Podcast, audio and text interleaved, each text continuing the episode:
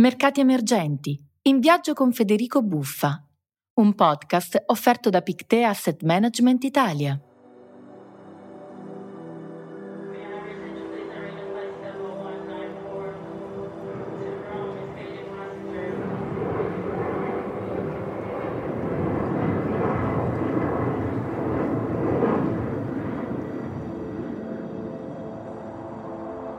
Buongiorno. E se ti dicessi che ti sto parlando dal bel mezzo di una foresta?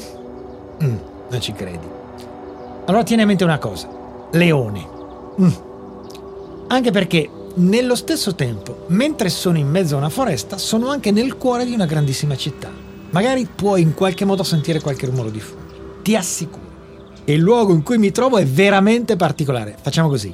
Unico.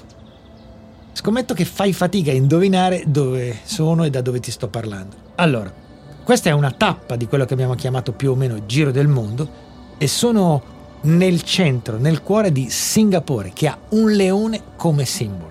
Il termine è un antico termine indiano, Singapura, perché qui la comunità indiana è fortissima. Allora, Singapore non è propriamente un paese emergente, ma rappresenta il punto di arrivo della trasformazione ideale, cioè da un paese in via di sviluppo a paese sviluppato. Quindi è esattamente l'esempio di percorso virtuoso da seguire.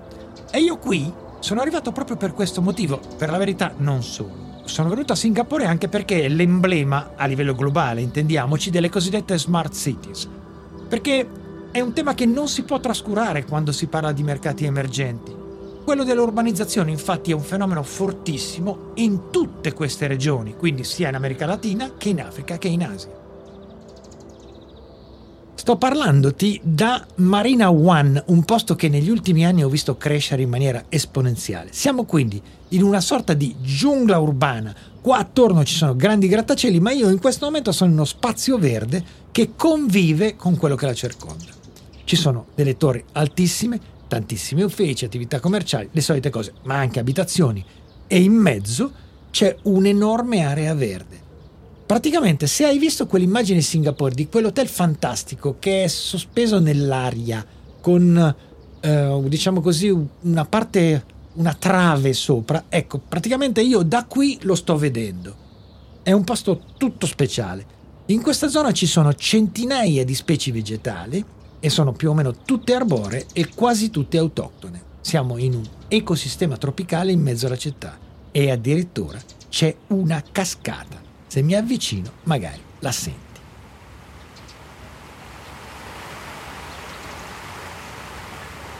Insomma, una sorta di piccolo paradiso che è in grado addirittura di creare una sorta di microclima temperato e qua fa un caldo umido tremendo Ovviamente tutto il quartiere è progettato all'insegna della massima ecosostenibilità e ha quindi sistema di climatizzazione a basso impatto energetico e poi quelle particolarissime schermature vernici di cui ti rendi conto solo se sei all'interno che tendono a schermare il raggio solare. E l'inquinamento, per chi di auto ce ne sono tante, proprio per evitarlo, tutta l'area è servita da collegamenti particolarmente efficienti, quindi trasporto pubblico, un sistema di autobus dedicato e ricco di colonnine di ricarica per i tanti veicoli elettrici. Iniziativa ecosostenibile, high tech, pienamente realizzata, ecco perché ci sto passeggiando dentro. Ma mentre passeggio, il pensiero è che questo in realtà mi sembra un laboratorio dove si sta provando il futuro di queste regioni che storicamente hanno inurbamento molto sostenuto. Allora, Singapore è una città asiatica, se anche non sapessi dove sei te ne accorgi. Qui incidono molto, come in tutto il sud-est asiatico, un po' la cultura primigenia indiana e poi quella cinese, che stanno assieme e ci stanno estremamente bene.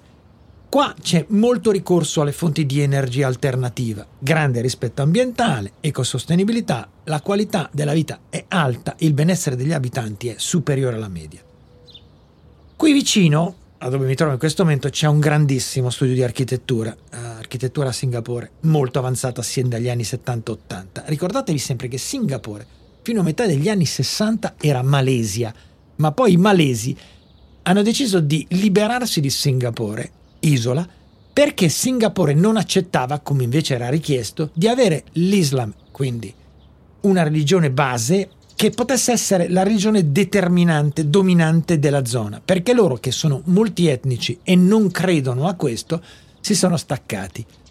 E che cosa è successo? Che il loro leader, un personaggio discutibile ma molto solido, ha fatto diventare quella che era un'economia quasi inesistente, una delle economie più attraenti dell'intero mondo e la città uno dei luoghi più accoglienti dal punto di vista economico. Chiusa questa parentesi che però mi sembrava fondamentale, torniamo allo studio di architettura.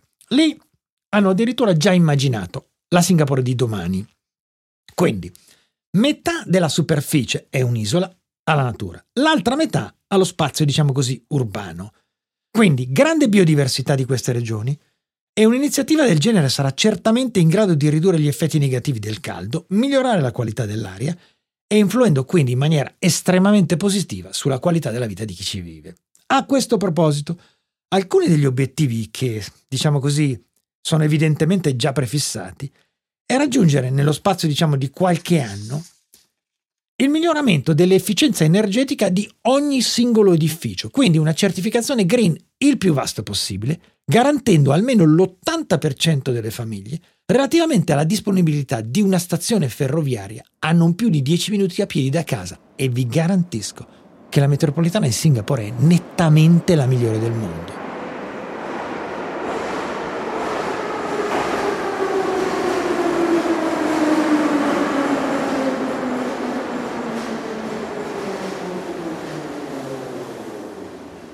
Non per nulla Singapore è già oggi la città asiatica più sostenibile e diciamo così lungimirante. Non è poco, perché la megalopoli, comunque quando sei lì non hai l'idea di megalopoli, l'idea di tanta gente, ma non in senso negativo, è già attorno ai 5 milioni di abitanti e diventeranno probabilmente nel giro di pochi anni 6, 6 e mezzo, forse 7.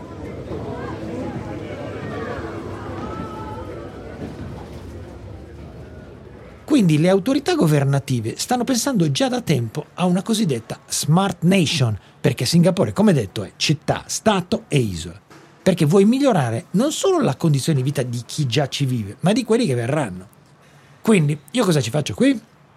Dunque, ci faccio qui perché Singapore è diversa da tutte le altre città asiatiche dal punto di vista del suo sviluppo. È molto smart e il modo migliore per parlarne è di venirci proprio in mezzo. E andiamo con ordine perché ci sono dei punti in cui bisogna mettere qualche puntino sulle i. Adesso mi siedo, essendo una zona tropicale, ci sono tanti alberi e l'idea dei singaporeani è quella di farci delle panchine sotto. Io mi siedo, lei. Domanda, direi doverosa. Cosa si intende per smart city?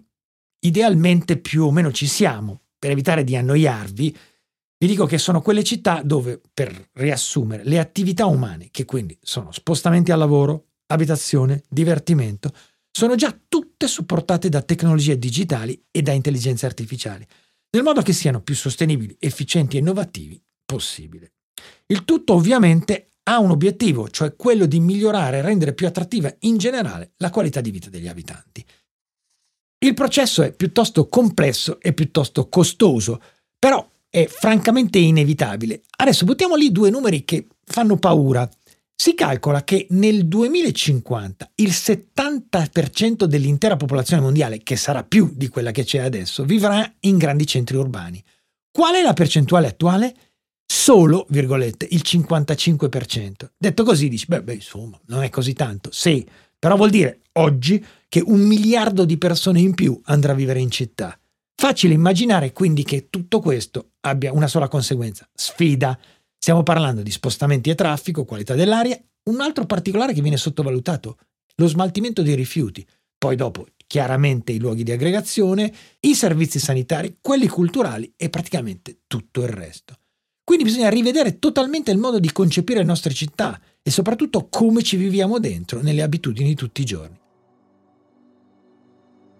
Lo so, parole che dette così possono sembrare un po' lontane dalla realtà, d'altra parte le smart city fino a qualche decennio fa sembravano solamente fantascienza, oggi sono una necessità. Andiamo nel dettaglio. Quindi una smart city ha trasporto integrato, sistema di controllo del traffico connesso con le auto per evitare ingorghi. Poi chiaramente sharing di auto e biciclette edifici che sono già autosufficienti a livello energetico, telemedicina e tantissimi altri aspetti della nostra vita quotidiana che da loro si possono toccare con mano. Ma una smart city degna di essere chiamata così non si ferma a questo. Probabilmente tra le nuove frontiere ci saranno anche una totale interconnessione diffusa, 5G dappertutto, ma anche i mezzi a guida autonoma e i droni.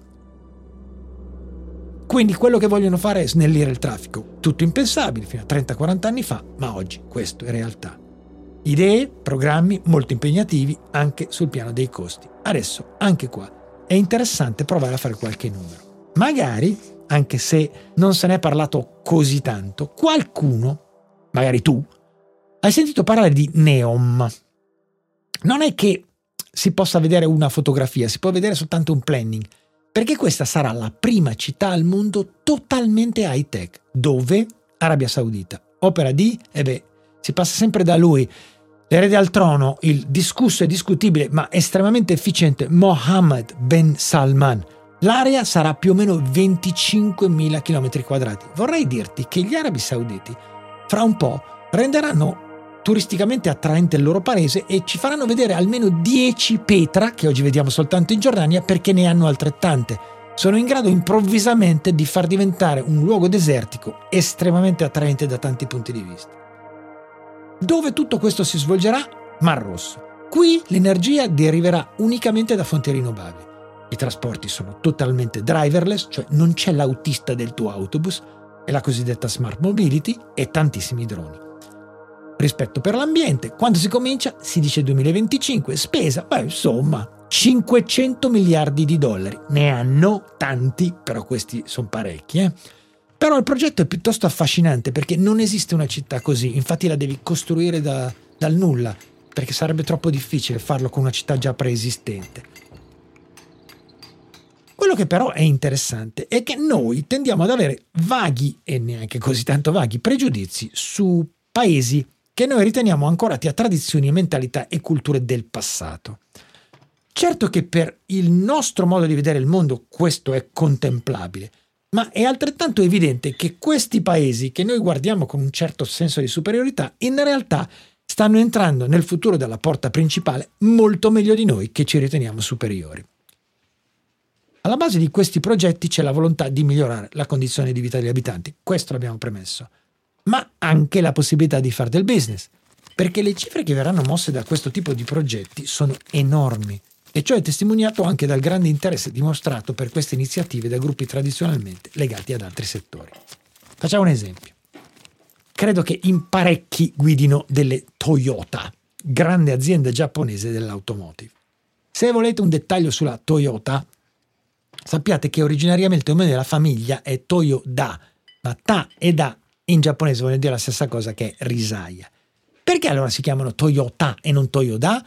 Perché il numero di colpi di pennello per scrivere Toyota e Toyoda è diverso, ce n'è uno in più. E quindi per ottenere il numero fortunato hanno cambiato il cognome, non se ne è accorto nessuno, loro sono i miliardari e hanno avuto grande fortuna perché hanno cambiato il colpo di pennello. Questo è possibile soltanto in una cultura sino-giapponese. Siamo lì, pendice del Monte Fuji, iconico simbolo del Giappone, lì sotto Toyota Woven City, che è un ecosistema completamente connesso. Quindi, giapponesi sono fortissimi natura e tecnologia, figurate quando mettono tutto assieme. Estensione del luogo? Beh, 70 ettari.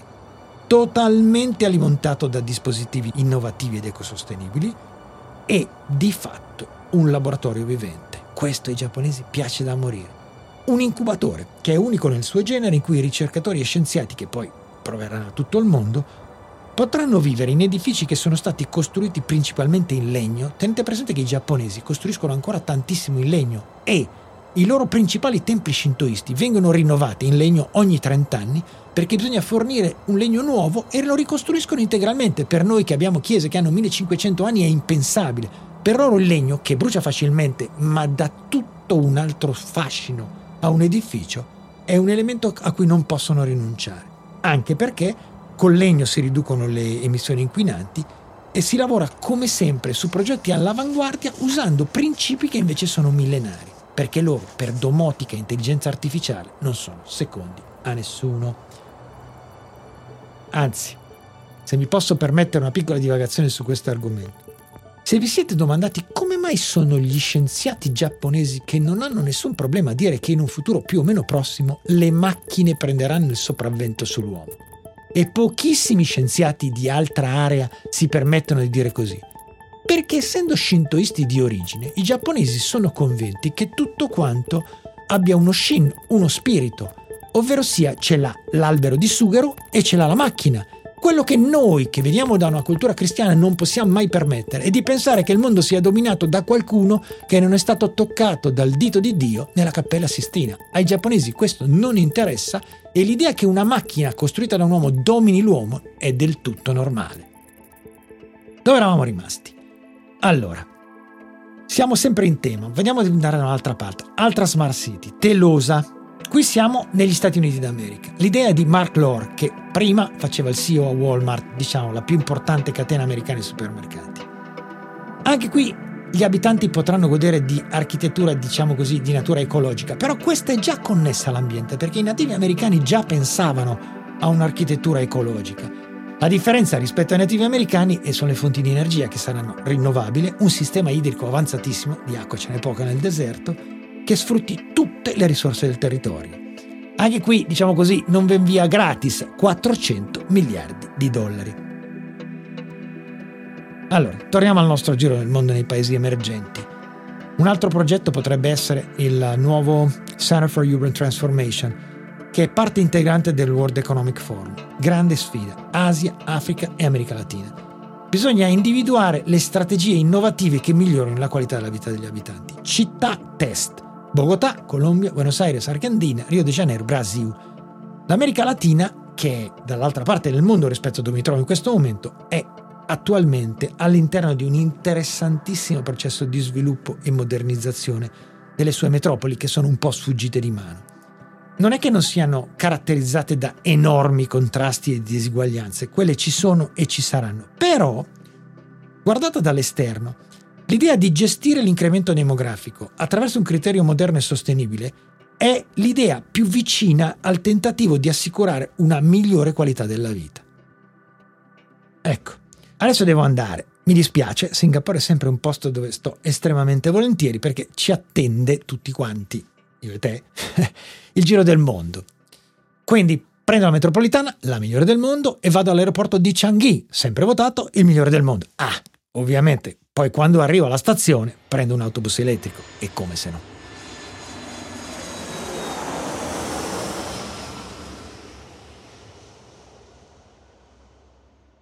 Questo podcast ti è stato offerto da Pictet Asset Management Italia. In Pictet abbiamo creduto fin da subito nel potenziale dei mercati emergenti, tanto da aver lanciato il primo fondo dedicato a quest'area già nel 1991 per chi come noi vuole anticipare il cambiamento e guardare al futuro, i mercati emergenti, ancora poco presenti nei portafogli globali, spesso a causa di pregiudizi ed erronee percezioni, rappresentano un'importante fonte di innovazione e un'area ricca di opportunità e storie da scoprire.